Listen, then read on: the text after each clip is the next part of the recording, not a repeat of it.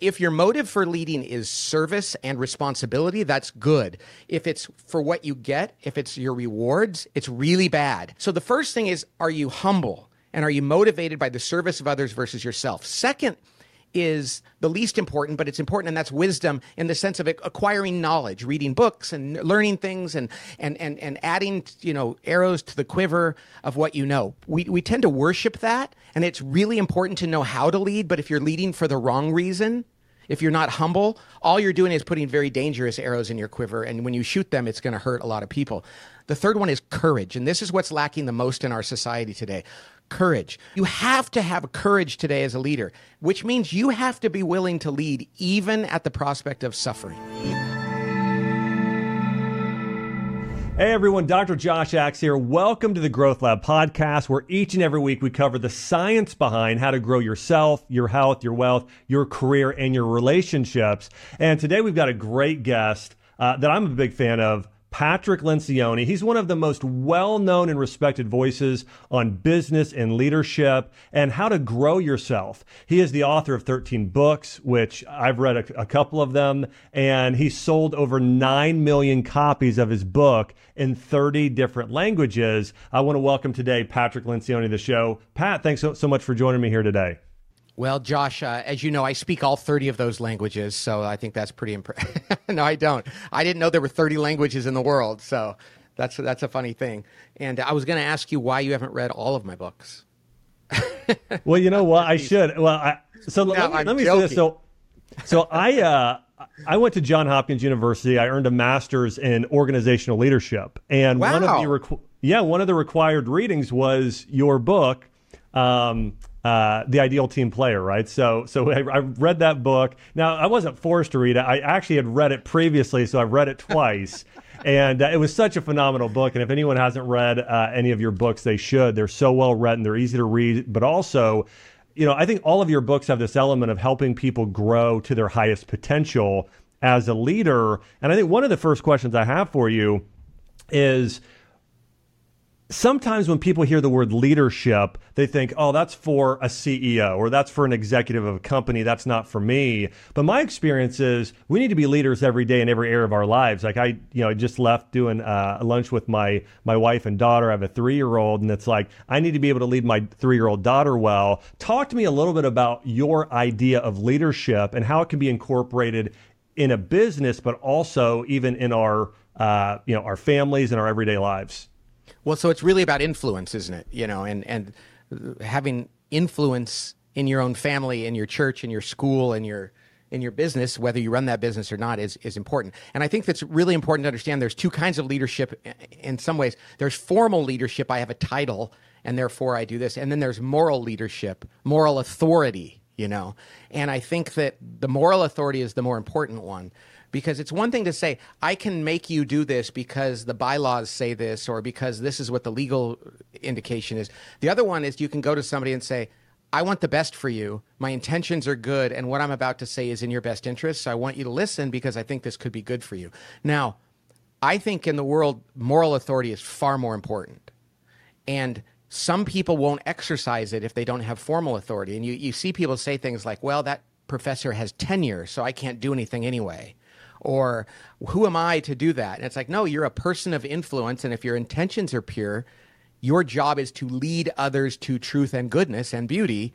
And that's something that everybody has to has to embrace. And then sometimes you get also into a position of formal authority. But if you don't know how to exercise moral authority and humility, when you get formal authority, it's going to be hard to do that well. Well, you know, there's an interesting question I was posed. I remember this. It was uh, I took an ethics course at John Hopkins as well, and and one of the one of the professors asked the question, "Did Hitler display leadership?" And it's it's interesting because he gets into that leadership is a virtue, it's a positive quality. Now you could be a leader, but the actual term leadership is something that moves towards the good. And so if you're d- displaying leadership, you're actually doing something that's towards, you know, loving God, loving people, making earth a heavenly place, actually towards the good, which is something again I, I love about you, you know, your work and a lot of what you teach. But this is something we're missing today because think about you said the word influence. There's so many influencers today, ah. but they're leading people towards the bad, not the good. Well, that's the thing. And we live in a society that says nothing is true and good anymore. So like like I know Hitler's an easy one because everybody goes, oh yeah, he was evil and he did all these things. But but frankly, if he were around today, there would be people saying, well, I mean, you know, who's to say what's right and wrong? And we don't know that, but we, we're so condemned to repeat the past because if we don't understand that there is an eternal good or a truth, then anything goes. And yeah. I mean, we, that's how he rose to power is nobody said, no, this is bad.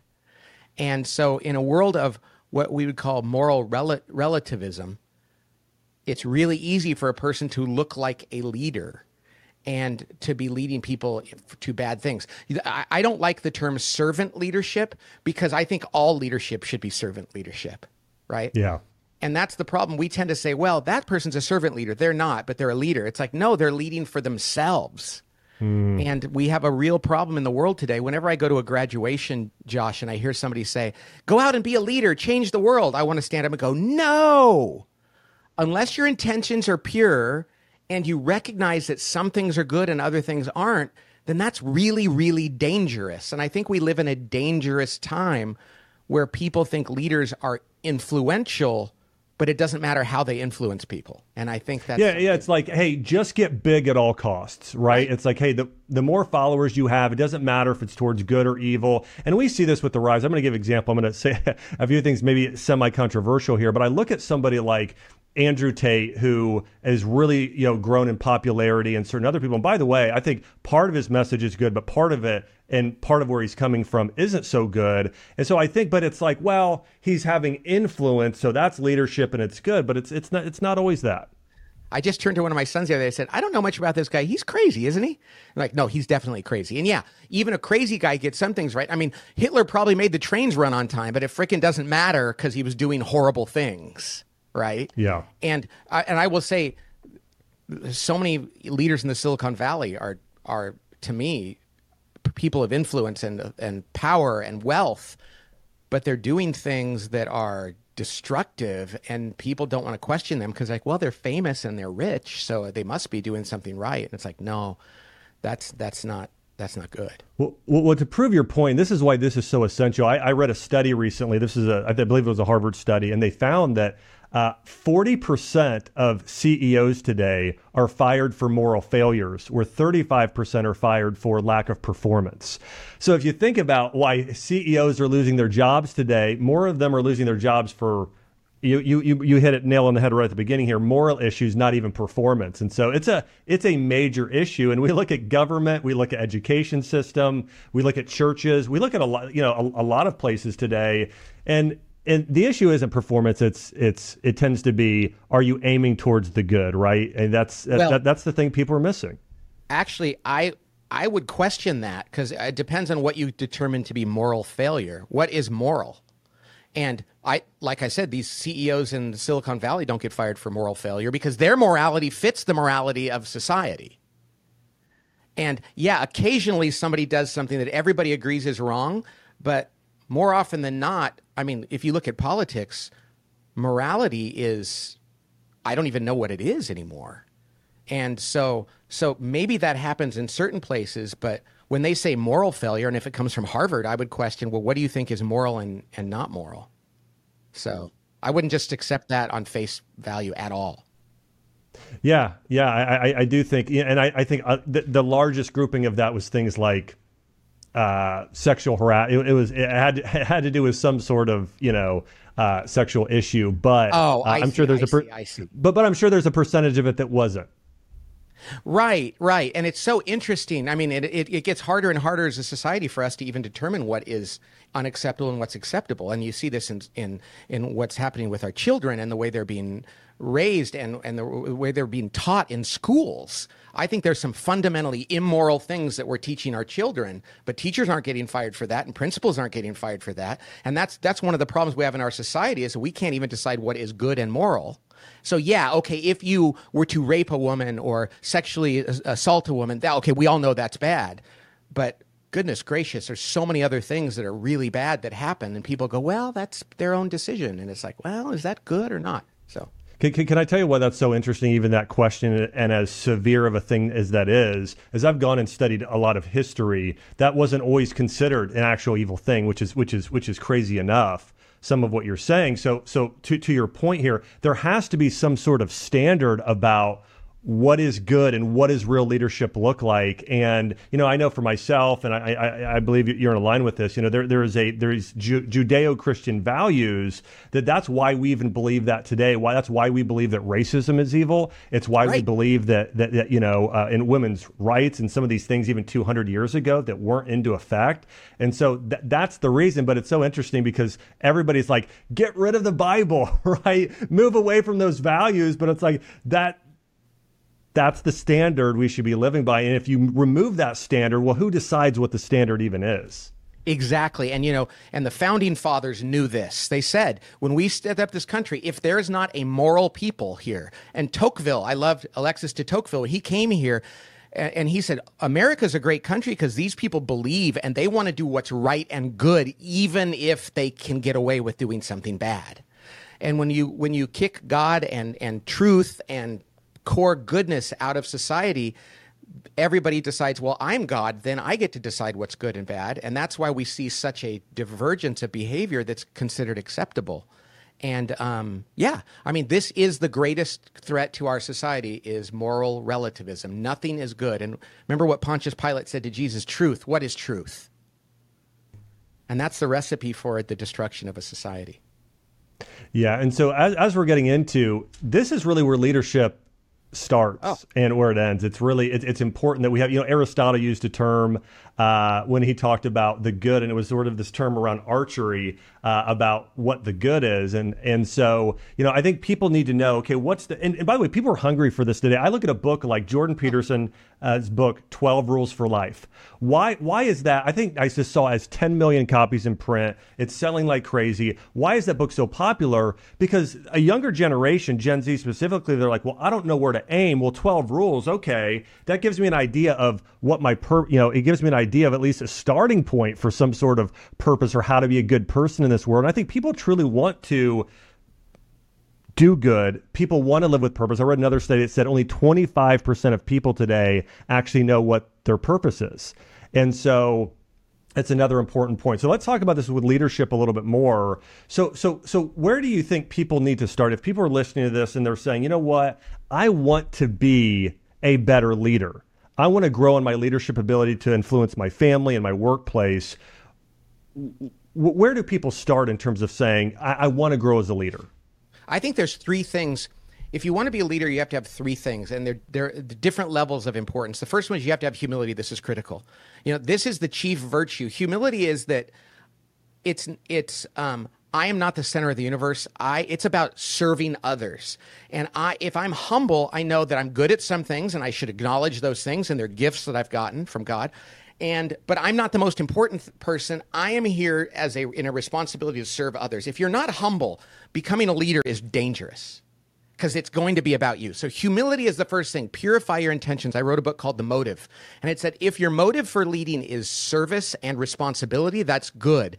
If it's for what you get, if it's your rewards, it's really bad. And I've had people read that and go, "Oh my gosh, I've been leading from a reward-centered perspective. I need to stop."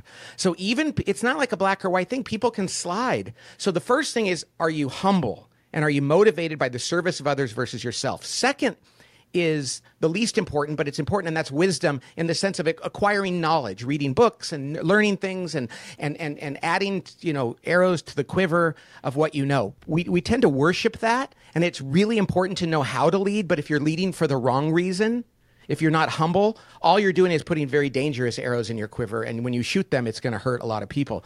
The third thing and I want people to listen to these and say, which of them do they have to work on? The third one is courage. And this is what's lacking the most in our society today courage. Because even saying and leading towards something that seems innocuous, good and clear is being attacked.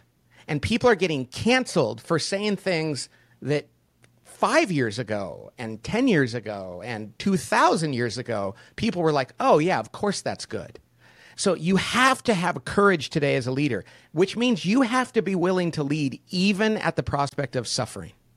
Mm-hmm. And I think in our society today, so many leaders, it's it's so crazy. Josh, there's people in other countries that are, will risk their lives, their livelihoods, their freedom for for speaking truth.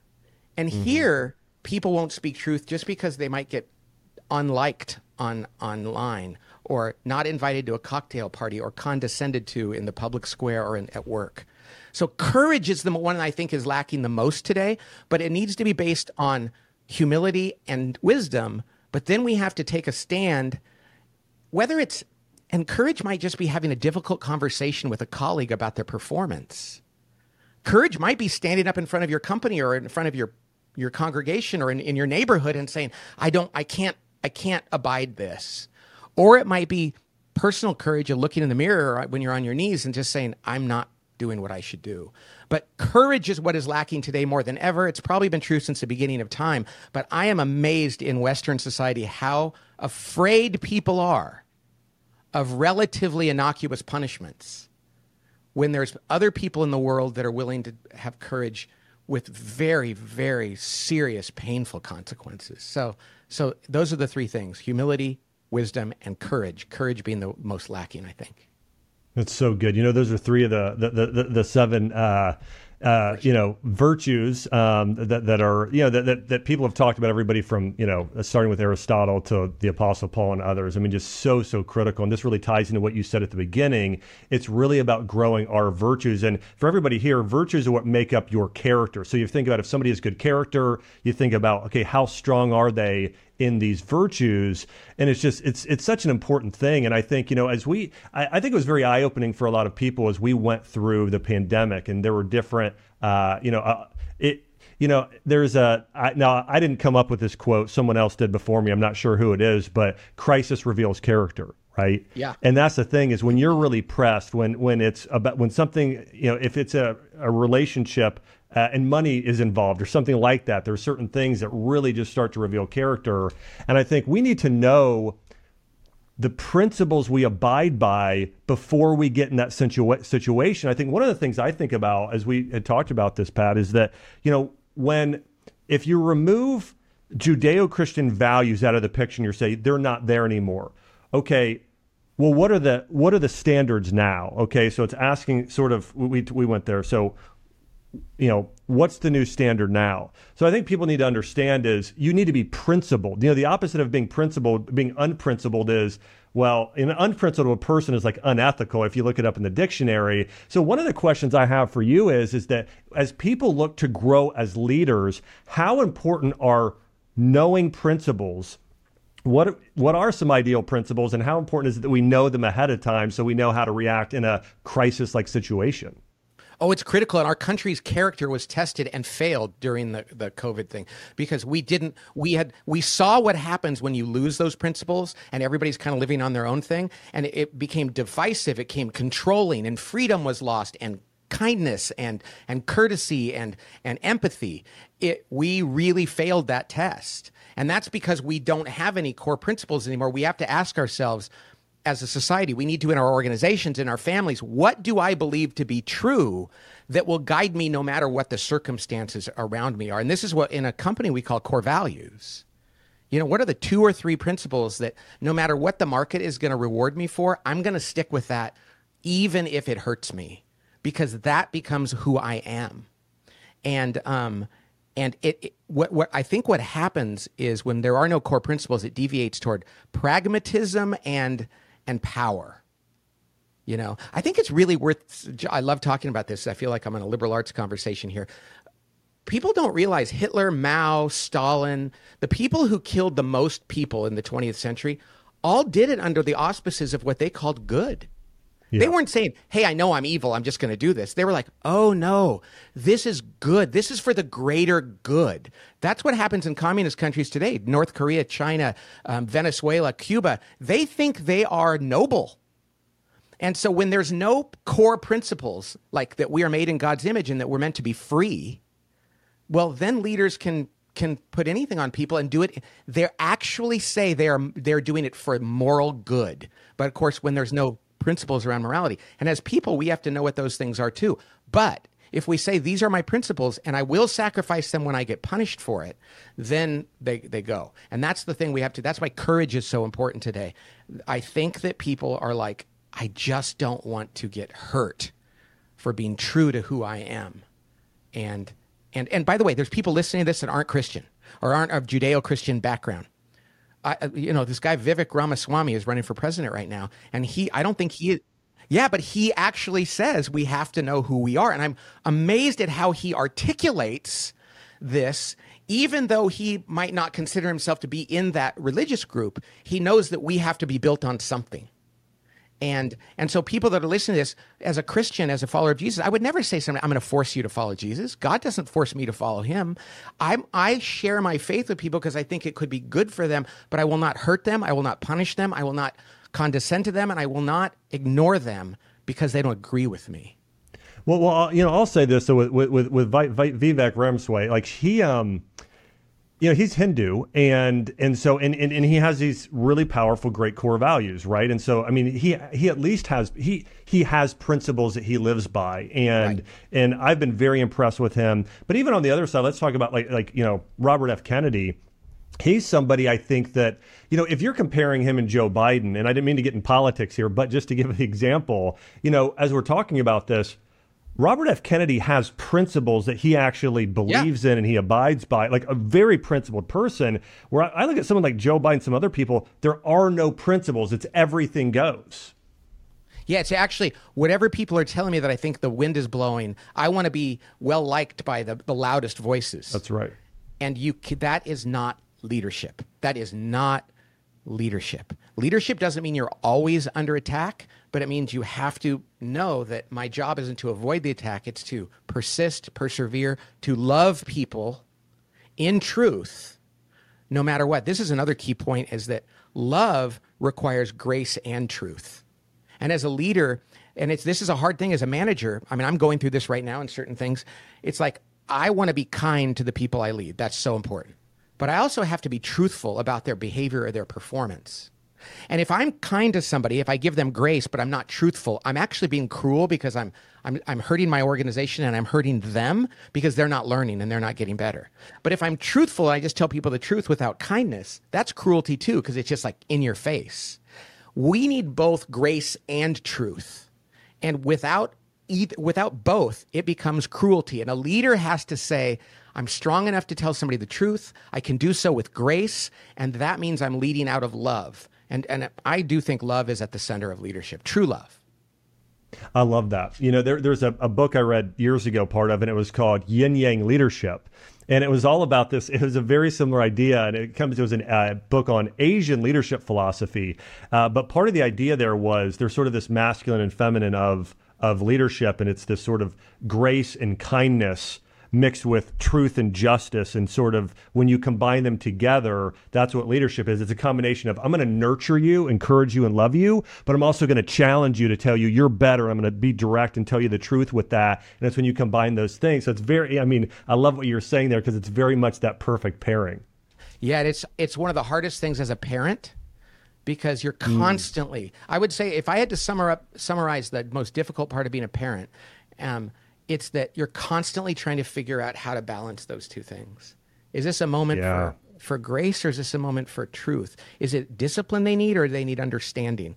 And you know, and you're constantly am I over indexing on either one? And um, it's such a that's and I couldn't do it if I I mean, it's hard to do and I have to say, please God help me figure this out. Yeah, absolutely. You know, we're, we're living in a world today where it's gone so far onto the uh, on onto onto one side, right? It's it's all about and listen, love well, I don't is know so what, important. Wait, go, before go you say what it is, I don't know. I don't know what side you're going to say.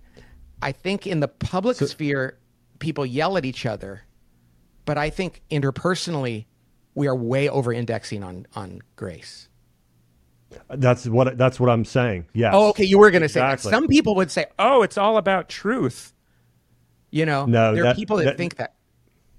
No, no, it's interesting, and this is this is an idea that I, I had heard uh, Jordan Peterson talk about, and he said, you know what, uh, like th- things can start leaning left, things can start leaning right, and what happens is you you tend to.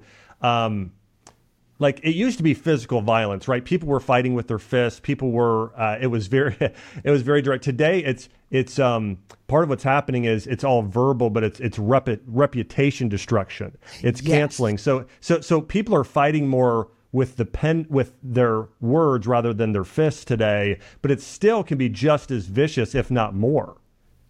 Right. But but what's interesting is they're that way in in in public. You're wrong, you're wrong, you're wrong. But but in private, nobody wants to say to somebody, I disagree with you. I don't think that's good. And I actually think that is the reason why we're in the place we're in. We we've become a society that says you should affirm everyone and everything, and if you don't, you're not nice. I think niceness niceness is a horrific thing. Kindness is wonderful. Nice means I'm not going to tell you the truth because I don't want you to dislike me. So I will let you persist in something that I think is bad for you. I'll let society fall apart, but at least nobody will say, I wasn't nice. And this happens in churches, it happens in companies where people, but then behind the scenes, people are brutal to one another. So I actually think we're far too nice as a society. And that leads to people going out in the streets and not being kind to one another, but being brutal. Well, think about how this happens in today, how social media has uh facilitated so much of this because it, it, it's hard to say when you're in person with somebody and you're having a conversation, you get to know their family, you have a real relationship there. You're much more likely to be considerate in what you say if you have any level of emotional intelligence versus I'm hiding behind a screen, you can't even see my picture, and I'm just going to go troll every person. I'm going to throw, you know, whatever insults I can. And so obviously there's a level of that that's happening too that social media has helped facilitate. But I and it's so interesting. I will say this though. I think the first thing, like when we know people that will be more considerate, I don't think we're considerate. I think we are nice. I think we are protecting ourselves.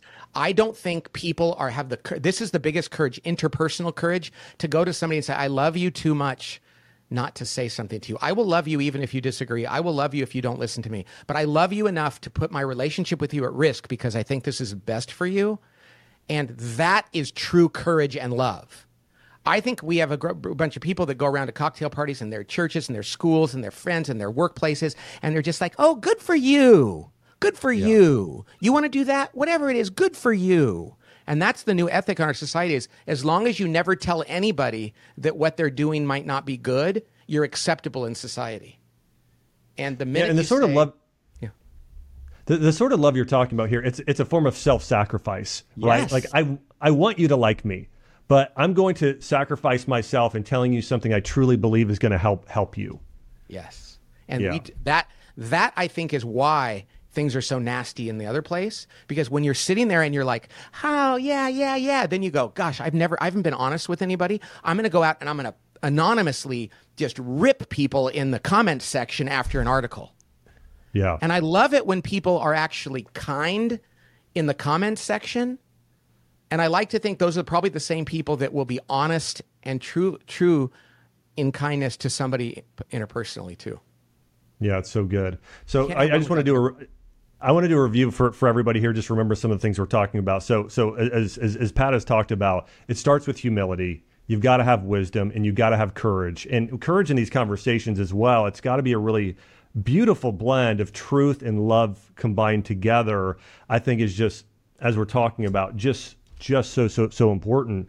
You know, one, one of the questions I have, uh, Pat, is you have you've you've been at this a pretty pretty long time. I, I, know that you've spoke spoke on the biggest stages. You've had an opportunity to speak to some some incredible people. As we mentioned earlier, you have sold over nine million books, thirty different languages, and and let I want to I want to kind of close it down to the, to the past ten years. In the past ten years, what is your, one of your biggest aha leadership moments you've had? Um, well, for me, it's been around recognizing that we're all wounded. You know that we have wounds that that will prevent us from doing the right thing because we're protecting ourselves, and that sometimes doing the right thing is hard and it will it will lead to pain, but it's ultimately a pain that's necessary for healing. And so, as a leader, I think that um, my wounds prevented me from from being direct enough and from from actually having boundaries. Henry Cloud is a friend of mine and he writes about boundaries because I didn't think I was entitled to. And that was because of my wounds. And so I would just like, oh, I'll, I'll carry the burden for them up. And then I would get frustrated or the wrong thing would come out. And I'm learning that I have to confront my wounds as a leader so that I can actually lead with true kindness and true truth and that if I do that, it's in everybody's best interest. But for the longest time, I was playing this game where I was trying to, I was trying not to to pay attention to my own needs, and I'm not trying to say I was a great guy. It was not good for others. So it's like if we don't have our boundaries and we don't know who we are and that we're worth, you know, honest conversation with people, it can lead to others and ourselves getting hurt. So uh, confronting my wounds is the biggest thing. Wow, that's good. You know, I was reading a study. It, it, it reminds me of this. Is that uh, I, I recently was going through and doing a presentation on uh, how to create a world class culture for for organizations. And what they found to be uh, this was a, a, study they found they they it was a it was a large survey done. I think it was a Gallup survey. They went through and they said what is the what are the top things that create a toxic work environment. They interviewed employees and they said, by far, not even close, by far the number one thing was when I don't feel respected or honored in the workplace. And so if I have a boss where they make me feel like I'm not respected, but it, it makes me think of this if you have a boss or somebody who's a leader and they don't respect themselves and they don't think humans are worthy and honorable those sort of things how are they going to treat other people if they don't if they don't respect and they don't see themselves as being honorable so again it's sort of that hurt people hurt people or if you don't respect yourself, you're not going to respect others sort of idea. Yeah, and what's amazing though, and I, I, love this because it's it's counterintuitive because you think that person doesn't respect themselves is going to be harsh on others. Uh, eventually, they will, but at first, they're not going to tell people the truth. They're like, I don't respect myself, so I'm not worthy to say this is this is something you need to do better, or or I have to draw a line here, and, and you have to do better. So we'll we'll we'll we'll accommodate and we'll accommodate and we'll accommodate, and then we get mad and it's so so so because a lot of people listening to this might say, "Well, I'm not mean to people. I'm actually super nice to people." And it's like, "Yes, but you're doing that for yourself, not for them, and eventually it's going to hurt them and they're not going to feel respected." Cuz telling somebody, "You're doing a great job," and then going out in the parking lot or going home and telling your husband or your wife, "Yeah, this is this this guy's driving me crazy." That's not respecting them. So it's it's oftentimes we think it's going to be the the the really cruel boss, but even the really nice boss is not actually respecting the people they work for. And that's why it's grace plus truth equals love. It is not loving to withhold the truth from somebody who needs to hear it. That's so good. You know, one, one of the things I noticed in your books, and by the way, uh, when when you uh, sometimes create your the characters in your book, it's it's uh, it's so helpful. And um, oh, good, thanks.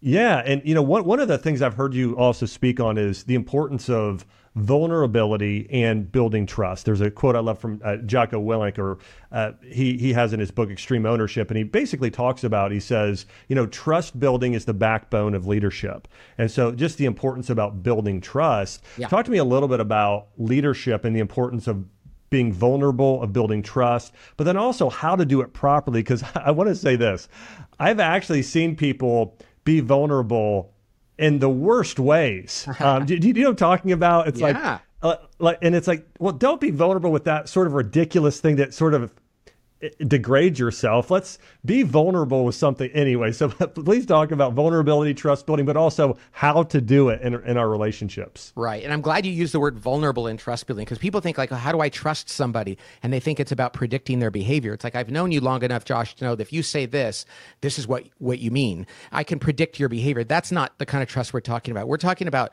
vulnerability based trust, which means I trust you enough to ch- reveal things about me that are relevant and hard so that you can understand me and I know that I can be safe in doing that. So you don't do it right away. You have to help people build that over time. Um, although it doesn't take that that long. But the root of the word vulnerable is wound. I didn't realize that. The Latin root for vulnerable is wound, and that is I am wounded and I am willing to say to you, here is my wounds. And so when we work with teams of executives leaders of any kind, we go around the table. We, we first do a very simple exercise where we just say, and this, and it's crazy how this works. We say, tell us where you grew up, how many kids were in your family, and where you fell in that order. And then just tell us the most difficult challenge of your childhood, not your inner childhood, not like, and, and, and literally we say, take 30 seconds.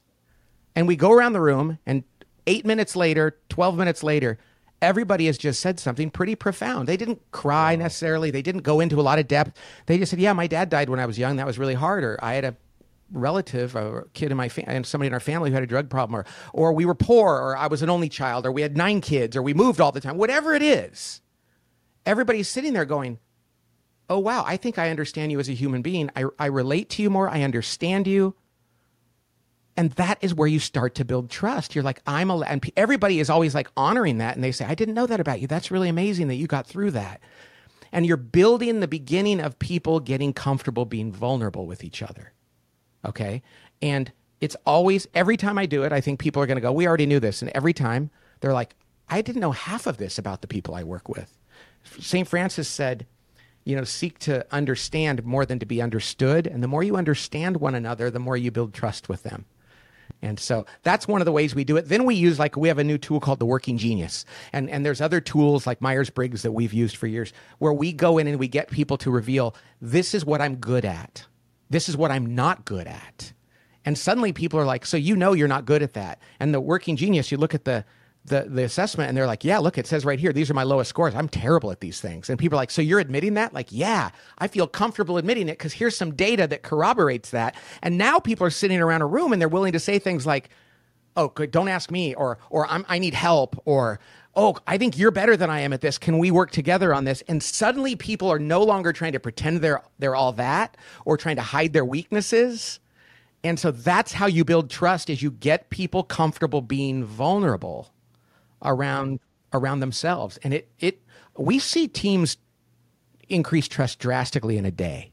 In a day, they're like, I've never talked to you like this before. I've never heard from you like this before, and I love this.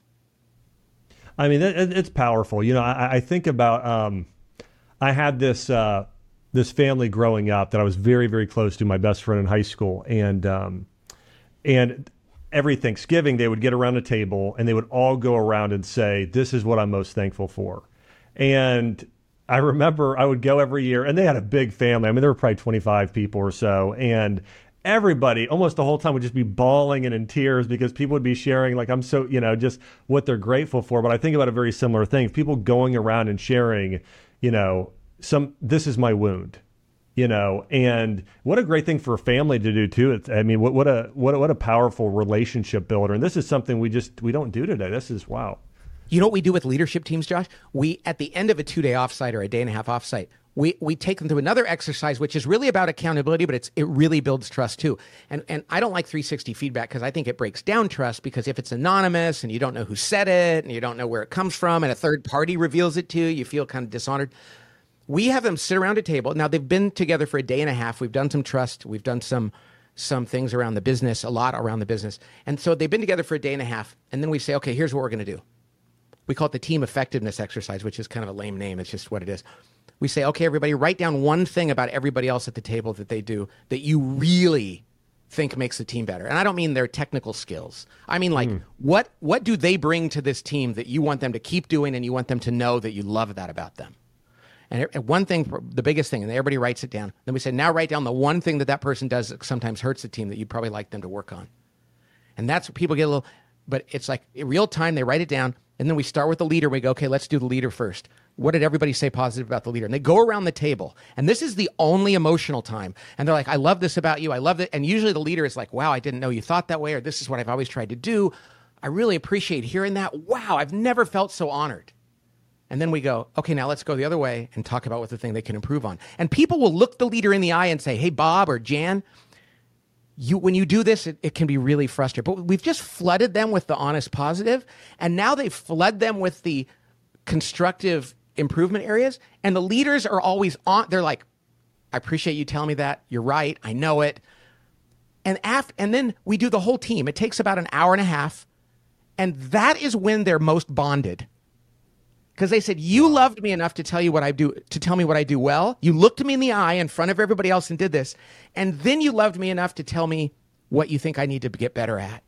And that is when the trust goes through the roof. But it builds up over time. You, we don't start the exercise with a new team saying, let's tell each other what we don't like about each other. But part of it is knowing that you can actually care enough about somebody to tell them something hard. Wow, I love it.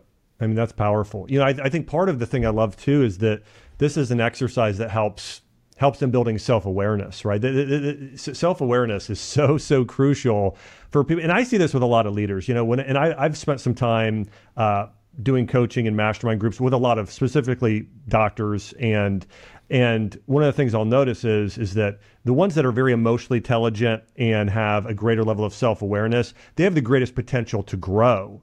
But if you if but the ones that have no self awareness, it's like wow, it's you, you just kind of see they get stuck. It's very hard for them to grow. Talk to, talk to me a minute about part of what you just said, but how it relates to self awareness. Well, this is so critical, Josh. It's a great point because like like I'm dealing with a person in my life right now who is I can't decide if they're not self aware or if they're just too invulnerable to admit it. And so when you kindly tell them, hey, you know, this is how you come across and this is what, and they're like, oh, yeah, okay, thanks for telling me. I really appreciate it. But then they don't get better. Um, I, the question is, are you still not aware? And, and if you don't know which of those two things is at play, you don't know how to talk to them. Mm-hmm. And like, I'm going to have to have a, a conversation with this person and say, I am confused because I want to love you, but I, but I, I, I don't want to keep beating you, beating this dead horse unless you're not, sh- you don't realize that the horse is about to die. And if you are, then maybe what I need to do is talk to you about why you just need to accept the fact that you're a horse and we can talk about that because it, there's a difference between a person not being self-aware and not being willing to to publicly acknowledge that they have a problem does that make sense they might go, Oh, I know how I come across. I'm just not going to admit it because that's too painful. Versus, Oh my gosh, am I still doing it? now, what you want to do is make sure they definitely are getting the information so they're aware. But sometimes, even when they're aware, they just, it's just too painful for them to say, I know, I, I just don't know how to fix it. I mean, Pat, Pat, what it seems, by the way, everything that we've talked about almost, I, I, I, I come back to is that a humility issue? Is that a wisdom issue? Is that a courage issue? right? I mean, there's, I mean, it comes back to these virtues and character. It's so, so important right. to leadership. You know, one of the ways that I always sort of believed in, uh, in the way that I view personal growth, d- development, whether it's professional growth or personal growth, was was imagine a graph and you've got uh, your your talents and skills right here and your character right here, and and so oh. your skill has to sit on top of the character. But what we need to do, we need to maximize our character, maximize our skills. Talk to me about, feel free to share your thoughts on that, but also what are some of the ways that people can do, whether you know, it could be in the workplace or out of the workplace. What are some of the best ways people can both develop their talent and their, their character? We'll start with character. That's the first thing. Because, you know, we talk in, in, in our work about um, being smart and healthy an organization. Let's take an organization and every organization needs to be smart. They need to know how to do their business well, but they need to be healthy. Get rid of politics, be good teamwork, clarity, all those things. Always start with clarity because I mean, always start with health because health is the multiplier of intelligence. Take a person yeah. who take a company that's a 10 out of 10 on intelligence but a 4 out of 10 on health. And they're not going to tap into it's going to be dysfunctional and we see companies do this all the time. Take a company that's a 9 out of 10 on health and a 5 out of 10 on on on smart. They're going to learn you can teach somebody how to be smart when they're when they're behaviorally healthy. So work on character first. And jack welch at at uh, ge used to have this two by two matrix where he said are they a cultural fit or are they a performer? And of course if they're both okay that's great. But he said invest in your cultural fits because it's a lot easier to teach them to perform than it is to take a high performer and teach them how to be a cultural fit. And I think it's a lot easier to take a person of high character, humility, integrity, and teach them new things than it is to take a brilliant person and teach them how to have character. Because sometimes, by virtue of the fact that they went to a nice school and they, they have a good education, they know a lot of things, it's even harder for them later in life to develop character. It's so good. You know, what? I'm thinking about this right now. So I had a dad who uh, served in Vietnam, was in, in the army, and um, and just very disciplined and um, and he worked at the, a phone company for 40 years. So he worked out on power lines. Just and, and it, I just had an amazing dad. I don't think he ever missed a single game I had, and he just you know just was an amazing dad and a lot of integrity. And then I think about a lot of people in the workplace today, like like you know, there's these trends now like quiet quitting or it, it just I mean, I could list a bunch of other trends too that people have, but I'm like, just the lack of integrity and character, just to not even I, you know, it, it's a it's a it's a real issue. But I, I think all of this comes back to your virtue and character.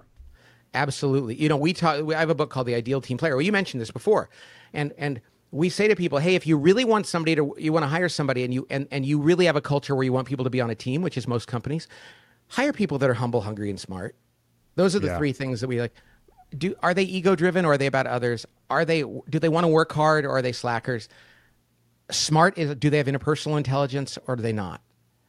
And those three things, those are character traits then skills can come later. And we hire here at my company if if they have if they're humble, hungry, and smart, man, we can move them into almost anything and teach them how to do something. But if they're lacking one or more of those virtues, I don't care how smart they are. I don't care what their experience is. I don't care how talented they are. It's going to be really hard for them to contribute in the way that we need them to. Can I tell you what else blows my mind? So, and I, I own a couple companies, and with with our values, I want to say this: seven years ago, we looked at values, they were important. Now they are the most important because when you look at this sort of political landscape, everything we're in, I feel like even now more than ever, you have to be obsessed with who, what, what are the values of this person that's coming in. Yeah, and people go, "Well, that's not inclusive." No, no, no, it is. Because every every organization, every family, every culture, every team, every company needs to know what it means to belong there and and and that's not and then everybody who shares those two or three key values then there's diversity like oh we can be but if you have i like to say you should be brutally intolerant of diversity around your core values. That's right. And i say that because it gets people's attention. Oh you should never be brutally intolerant. No no no. If you're building a company and I like to say nordstrom i've worked with them they had this amazing culture of customer service where people could bring back a shirt and it could be ripped or torn and they and, and they did it and they're like, no, we're going to return it for you. We love our customers. If you don't love treating people that way, you should not work there. They should not let you work there. You should be brutally intolerant of people that don't love giving customers the benefit of the doubt. That is actually not exclusive or not nice it's building a culture around something and and so i think it's fine to say hey if you want to work here this is really kind of what makes up our environment. We're not saying you're a bad person if you don't fit. We're just saying you just don't belong here. And yet, some people recoil at that, like, oh, it's like in, inclusive about everything means you're going to have nothing in common. Yeah, it's it, it's it, this is such a big deal, and we're seeing this with companies who oh. haven't paid attention to that and some of the repercussions. Yeah, Absolutely, and and the divisiveness in our society as a result of not. And again, I I think it's good. It's like no matter what side you're on, or if anything, just know this: when you you're, you're in an organization or a society, a country, a family, and there is a lack of agreement around what is core, there is going to be a problem. I mean, there's surveys that now show that people think that censoring free speech like like close to 50% of Americans are like, no, I think that's fine as long as it's the speech I don't like. And it's like, no, you don't understand. The purpose of free speech is to protect hard speech because that's yeah. how a country doesn't go off the rails. But we have a lot of young people who don't understand. We haven't taught them our core values, and they're like, yeah, I think we should censor people. And it's like, wow. Or I don't think freedom is really that important if it's not. I don't think people that agree with me should be free. And it's like, that's the the risk we face in our nation that is there any core principles? It used to be like freedom and ex- exchange of ideas. You can believe whatever you want. You respect one another and you but now it's like no you know and so that's that's where we're at as a society right now and we have to really fight to get that back Absolutely. And this is why it's so important. I think even as an organization, you know, one of the things we did at my company, Ancient Nutrition, we've done it, uh, and, and we're, we're, starting to do at companies like Leaders Media that I have, is really focused on, we're very focused on core values, but also we want to be able to develop the leaders within the business. And so at Ancient Nutrition, uh, I put together a uh, sort of a leadership manual where we read a book together once a month. I present on it, and, and we even have you know some small. We have growth groups that are part of it, and I think it's been such a, a great part of our organizational culture is focusing on growing the individual, which then actually helps grow the organization as well, right? So I think that you know when we, and it, it sort of it aligns very closely to what you said. You want people that are humble, hungry, and smart right? So so that humility, like I want to learn, I want to grow, I'm I'm hungry to learn and grow, and I want to become smarter, right? So, anyways, I think that's so important. But talk talk to me a little bit about just the importance of of and what you've seen over the years, uh, the importance of people that are dedicated to growing themselves personally. Well, um, gosh, I want to I want to have a good answer. I'm sure I could give a an answer that sounded like word salad here, but um, I think that I think that vulnerability and humility and personal development go hand in hand because if a person comes into a, a situation and says, "I'm done," I don't want I don't want to be exposed. I don't want to be pushed. I don't want to acknowledge that I don't know something. I don't want to acknowledge that other people have something to teach me. I'm done. There's a ceiling on how that everyone is going to grow in that environment. And if one person in a group of 10 is not like that, it's going to affect the other 10 in profound ways. And so I think that I think that personal development is actually at the core of humility. It's I don't have everything I need and I am willing to learn. And you know what's interesting is like I work with younger people now, like because uh, I'm older.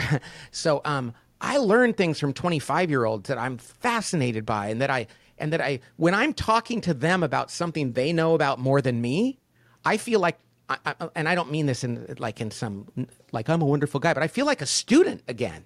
I'm like, you know more about this. I want to learn from what you went through.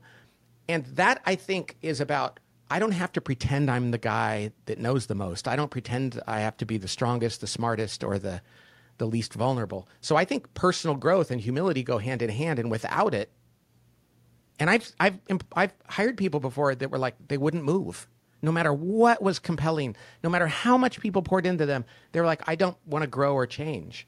And when they left, it changed everything. When they when we finally said, I think it's time to move on, everybody else grew faster.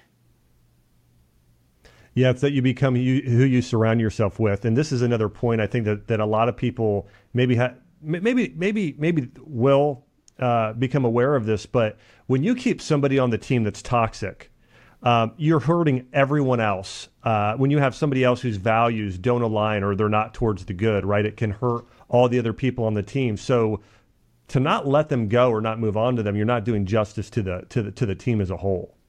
Absolutely, one of the hardest things for people to realize is is it's and the, the, the thing that pushes them over the edge is when I say to a leader, "Hey," because so many leaders, they most of them wait way too long to move a person out. I've done it myself and because and, and there's a goodness in that in the sense of when in doubt err on the side of grace. But we move way beyond doubt. And now it's just postponing it. And what i tell them is hey not only is your company suffering not only are you suffering but that person is suffering. So you think by by not moving on them and not telling them the truth you're actually protecting them. But when you realize they're actually suffering more that's often the thing that gets the, the leader to go, okay, then I have to do it. Because they're well intentioned, you know. It just they don't realize that that person knows that they don't fit and they need to they need the freedom to go to go elsewhere. You know, one of the other things I think, and it just a couple questions uh, uh, left here for you for, for you, Pat. Um, you know, I think that purpose is so important for a an organization and I see this today that there are so many people, in, especially young people in the workplace, and they're doing things for, let's call them social justice causes in a lot of cases. And it's because they're not that, that there are some, I think, some great social justice causes. I think there are some that are uh, ill informed in terms of the way that they're. I mean, I'm trying to say this as politically correct as possible, but just just insane to where they're being destructive and and everything else. But my point there is, is like people are hungry for purpose in their life. How do you, how should leaders today tap into that why and that purpose to get that out of people? Because people are hungry for it. I just think it's misdirected sometimes. Well, yeah, and I, I, I can't deny it. When you take God out of society, there's something missing. And St. Augustine said, you know, our hearts will not rest until they rest in God. There's a God sized hole in our heart. You know all this stuff, and it's everybody's searching for that. And I think there's always been social justice causes. I think that's what, for me, being a little older, it's like, you guys think you invented this? But what's happening today is it is a, repl- I really do think it's a replacement for faith.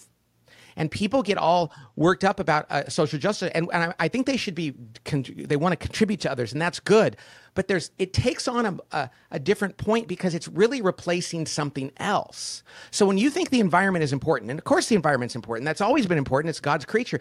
But when you don't understand that there is a God, and you don't understand that I'm just a small part of this, you can then that can become almost a, a source of bitterness and and so I think what we have to do is we have to help people in humility take these things on and not in condescension. I saw somebody testifying before Congress the other day, this woman about the environment, and she was berating these politicians for what are your kids going to say when you didn't and, and they're like, well, my constituents have jobs and there's a and they you, you want me to tear down society so you can feel better about your particular issue, but there's other ways to look at this. So I think humility has to be there and I th- the humility to recognize that the world has always had social justice causes and that we need to put them in a larger perspective so we can not be destructive in the way we do that. I think too many people think tweeting about something or putting something on social media is how they they're a social justice warrior.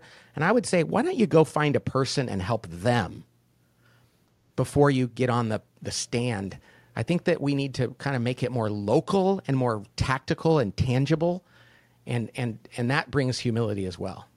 Well, this so, so aligns with what we see with virtue signaling. I was watching an interview where mm-hmm. Bill Gates is being interviewed on climate health, and finally, the reporter in the interview asked him one hard question, and it was, "What?" I saw that. Yes. So, do you realize that your carbon footprint and one of your trips on your private jet is actually more than the average person will put out in their entire lifetime? And so, it just it, it's just crazy when you think about it. And I'll give you an example. So my uh, one of my organizations, Ancient Nutrition, we are very committed to regenerative agriculture. Myself and business partner Jordan Rubin, we own 4,000 acres of certified organic land. We awesome grow superfood plants there. We're really uh, committed to doing everything we can to support climate health. And I'm not saying anything about climate change, but just but you can change climate, improve uh, the health in local areas. So we're doing soil. That. Yes. Yeah and, and, we've been able to build back the soil. It's been really incredible. We're, we're, we're partnered with uh, Rodale on doing some some research on this. So, anyways, I am very committed to climate health as as committed as anyone else I know. However, it doesn't sit in the highest place for me, right? Like environmentalism and taking care of the environment, it's very, very important. But but you know, God and, and the health of, of people, like that's that's even more important. So I, I think I think sometimes people have values, but the values are out of order in terms of where they should sit in, in a hierarchy. Yeah, you know, I have a dog. I love Freddie, and I love animals. And animals are God's creatures, and I think we should treat them well.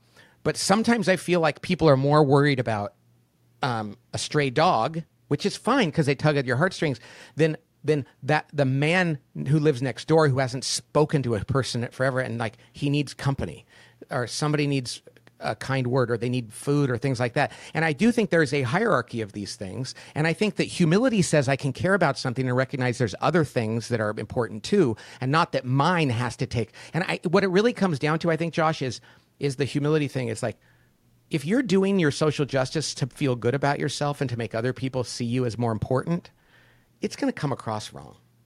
But if you're really committed to to a cause, you're not going to do it in a way that's destructive and self-aggrandizing, right? Mm. And so the environment is so important, but there's other things that are important too. And we can't be so selfish to think that only our thing is what's most important. And I think life, I think life, whether it's an old person who's vulnerable, I, I, I'm a believer in the unborn who are the most vulnerable. I think we need to love on them. We need to love on un, unwed mothers or people that can't, you know, that are struggling, on the poor, on the on the it's like immigrants. I think we need to be compassionate. Does that mean we should open up our borders? No, that's not compassionate because a lot of these people are being trafficked and they get here and they're in crime and they're taken advantage of and we can't sustain that. So we need to have a holistic view about the human being who I believe is made in the image of likeness of God and start there and then there's room for all of these different issues. So anyway, I don't think it should be all that um, controversial. I think we should have good conversations and we shouldn't be canceling somebody who says, well, I think there's something more important in the environment, but then they're going to say, this person doesn't care. So good for you for doing what you're doing. And I like it. And we're all doing our part and we should do that humbly and pray for guidance. That's my that's my thinking. I love it. I love it. Well, one, one of the last couple questions here. One for aspiring leaders out there, people saying, "I want to be, I, I want to be a, a level five leader on a scale of five. What are some of the things they can start doing now? What are some of the most important steps? Um, purifying your intentions, which is your, your motive. I, the, the movie, the book, I mean, the movie, the book, The Motive that I wrote came out right when COVID did. And so, uh, so many people are writing me now, you have to re release it because we didn't see it because it came out when everything shut down. But The Motive is actually the first thing. A level five leader and I remember when Collins came up with that concept, and he and I had been working on some stuff together. Like, you have to check your ego, and you cannot be a level five leader if it's about taking care of yourself. And that's true if you look at every hero and every saint and every great character throughout history.